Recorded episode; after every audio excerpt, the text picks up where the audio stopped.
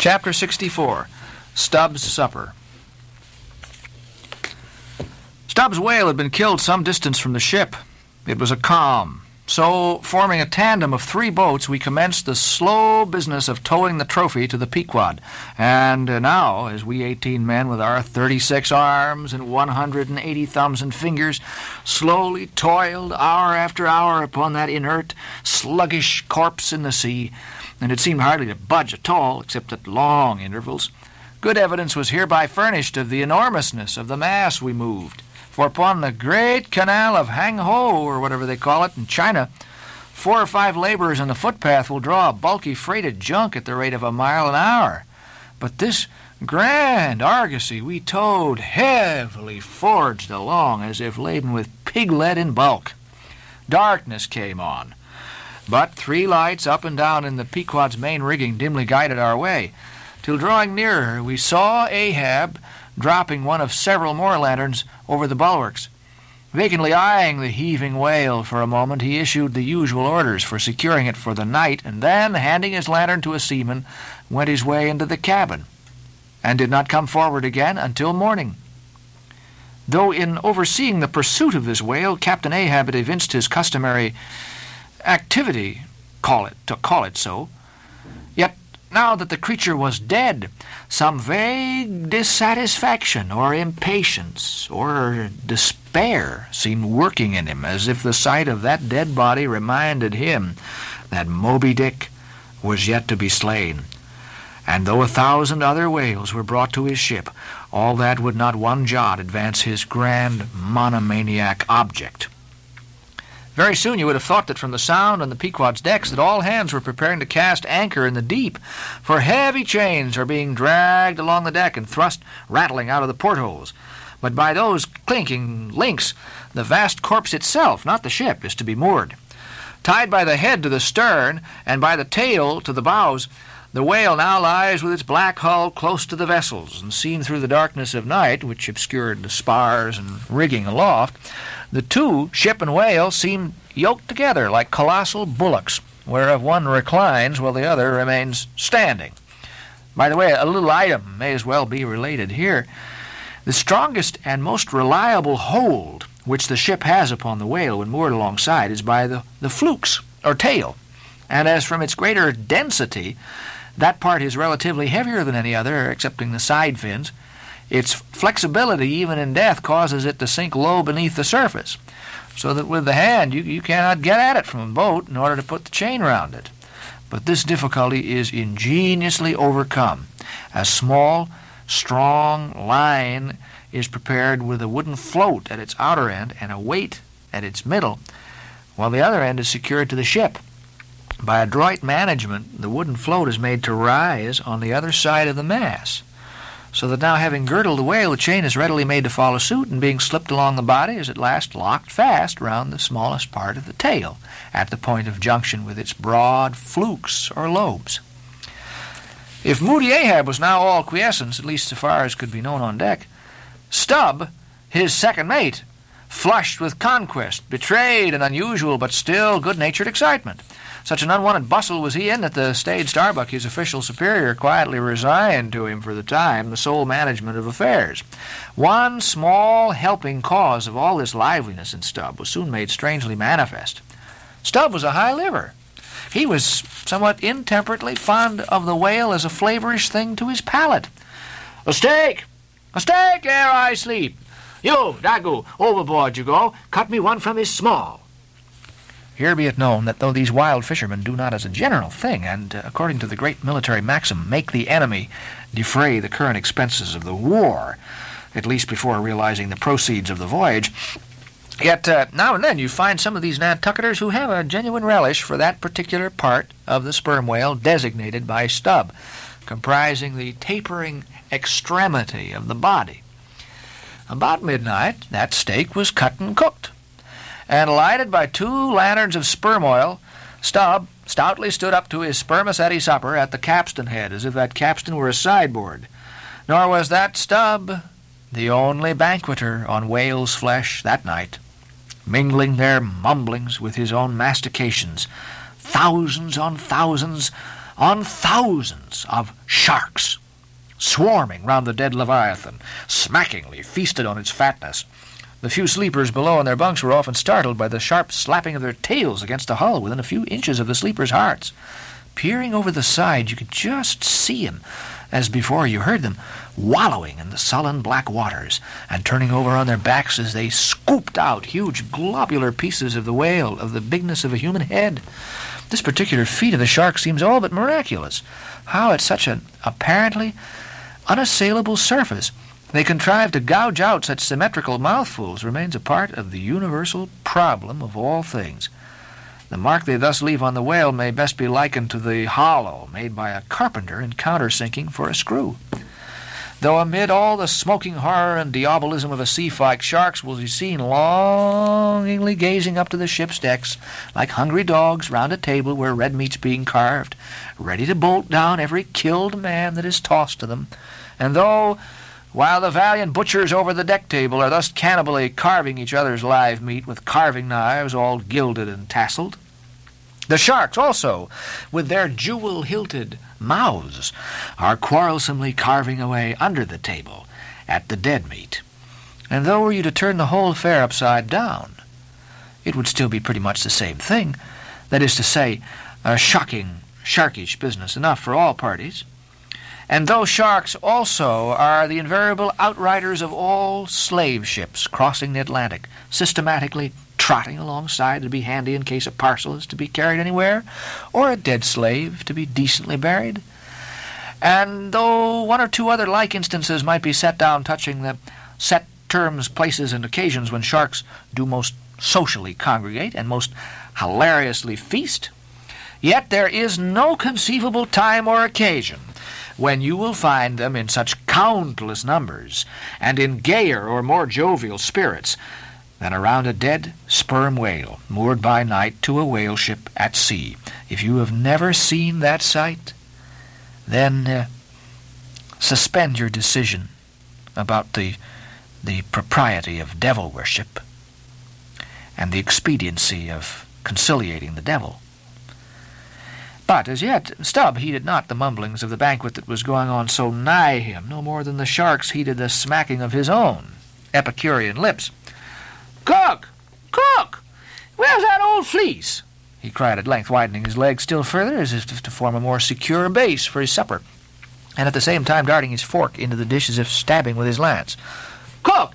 Hey, you cook! You sail this way, cook!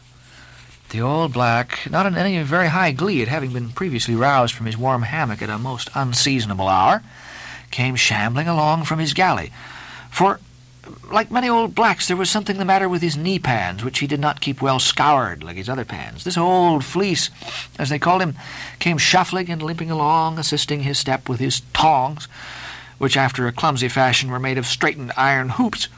This old ebony floundered along, and in obedience to the word of command came to a dead stop on the opposite side of Stubbs's sideboard, when with both hands folded before him and resting on his two-legged cane, he bowed his arched back still further over at the same time, sideways inclining his head so as to bring his best ear into play. Cook, said Stubb, rapidly lifting a rather reddish morsel to his mouth. Uh, don't you think this steak is rather overdone? You've been beating this steak too much, cook. It's too tender. Don't I always say that to be good, a whale steak must be tough? Now, there are those sharks now over the side. Don't you see? They prefer it tough and rare. What a shindy they're kicking up. Now, cook, go and talk to 'em. Tell 'em they're welcome to help themselves civilly and in moderation, but they must keep quiet.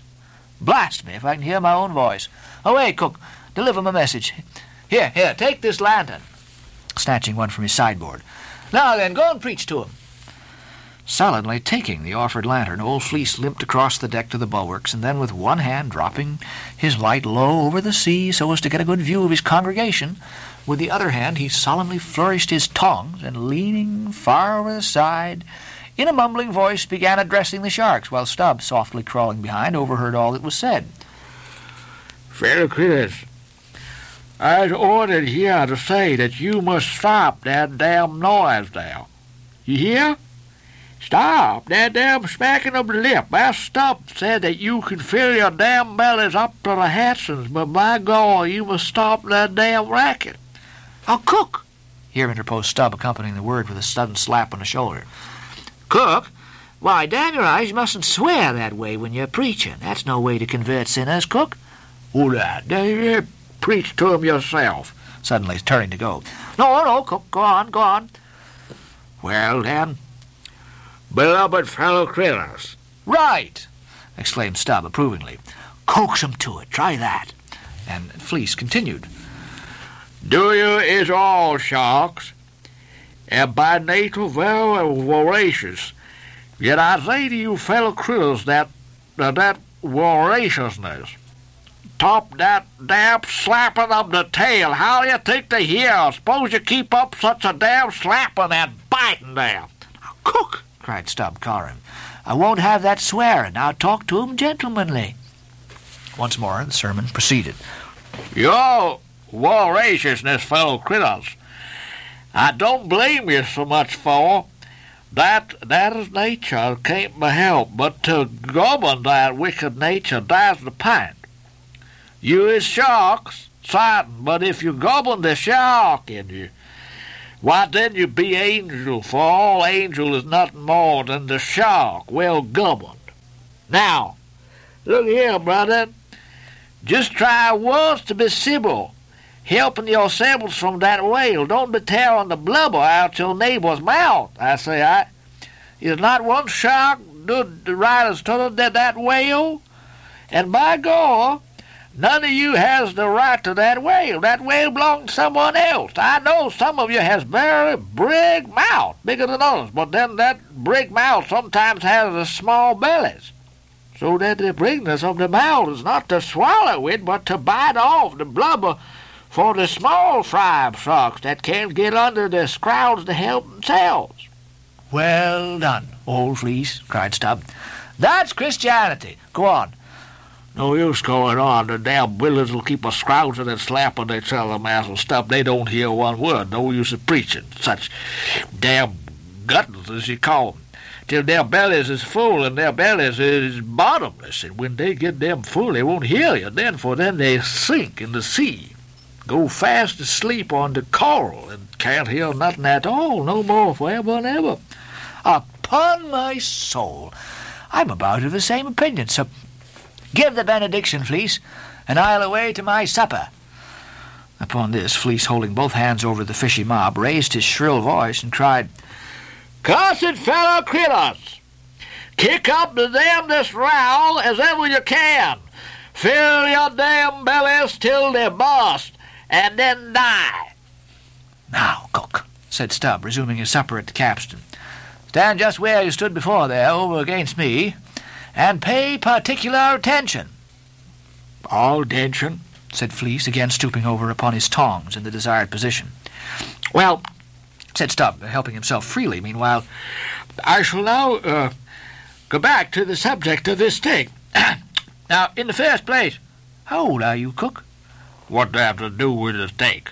said the old black testily. Silence. Now, how old are you, cook? Bow, about I did say? He gloomily muttered. And have you lived in this world hard upon one hundred years, cook, and don't know yet how to cook a whale steak? Rapidly bolting another mouthful at the last word, so that the morsel seemed a continuation of the question. Where were you born, cook? In the hatchway and ferryboat, going over the Roanoke. Born in a ferryboat? Hm. That's queer, too, but I want to know what country you were born in, Cook. Didn't I say the Roanoke country? He cried sharply. No, you didn't, Cook. But I'll tell you what I'm coming to, Cook.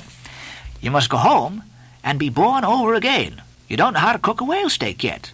Bless my soul if I cook another one, he growled angrily, turning round to depart. Now come back, Cook. Here, here, hand me those tongs. Now, take that bit of steak there, and tell me if you think that steak cooked as it should be. Now take it, I say holding the thongs toward him. Take it and taste it. Faintly smacking his withered lips over it for a moment, the old Negro muttered, Best cook take I ever taste. Juicy, very juicy. Cook, said Stubb, squaring himself once more. Do you belong to the church? Mm, Passed one once in Cape Town. said the old man sullenly. And you have once in your life passed a holy church in Cape Town where you doubtless overheard a holy parson addressing his hearers as his beloved fellow creatures, have your cook. And yet, you come here and tell me such a dreadful lie as you did just now, eh? Said Stubb. Where do you expect to go to, cook? Go to bed very soon. He mumbled, half turning as he spoke. Avast, heave to. I mean when you die, cook. It's an awful question. Now, what's your answer? When this old black man dies, said the Negro slowly, changing his whole air and demeanor, he himself won't go nowhere. Some blessed angel will come and fetch him. Fetch him? How? In a coach and four? As they fetched Elijah and fetch him where? Up there, said Fleece, holding his tongs straight over his head and keeping it there very solemnly. Oh, so then you, you expect to go up into our main top, do you, Cook, when you're dead? But don't you know the higher you climb, the colder it gets? Main top, eh? Didn't say that at all, said Fleece again in the sulks. You said up there, didn't you? And now look at yourself, see where your tongs are pointing. But, ah, perhaps you expect to get into heaven by crawling through the lubber's hole, Cook. Oh, oh, no, no, Cook, you don't get there. Except you go the regular way, round by the rigging. It's a ticklish business but must be done, or else it's no go. But none of us are in heaven yet, and I say, up, drop your tongs, cook. Hear my orders. Do you hear? Hold your hat in one hand, clap t'other top of your hat when I'm giving my orders, cook. What? That's your hat there? That's your gizzard. Aloft, then. Aloft. There, that's it. Now you have it. Hold it there now and pay attention. All attention said the old black, with both hands placed as desired, vainly wiggling his grizzled head as if to get both ears in front at one and at the same time. Well, then, cook, you see, this whale steak of yours was so very bad that I have put it out of sight as soon as possible. You see that, don't you? Well, for the future, when you cook another whale steak for my private table here, eh, the capstan, I'll tell you what to do so as not to spoil it by overdoing. Hold the steak in one hand, and show a live coal to it with the other. Huh? That done, dish it, do you hear? Now, tomorrow, cook, when we're cutting in the fish, be sure you stand by to get the tips of his fins. Have 'em put in pickle. As for the ends of the flukes, have 'em soused, cook. There. Now, here we go. But Fleece had hardly got three paces off when he was recalled. Oh, cook, give me cutlets for supper tomorrow night in the midwatch, do you hear? Away you sail, then. Hello, stop! Make a make a bow before you go. Oh, avast heaving again. Whale balls for breakfast, don't forget. Wish. By gall. Whale eat him instead of him eat whale. I'm blessed if he ain't more shark than Master Shark himself, muttered the old man, limping away, with which sage ejaculation he went to his hammock.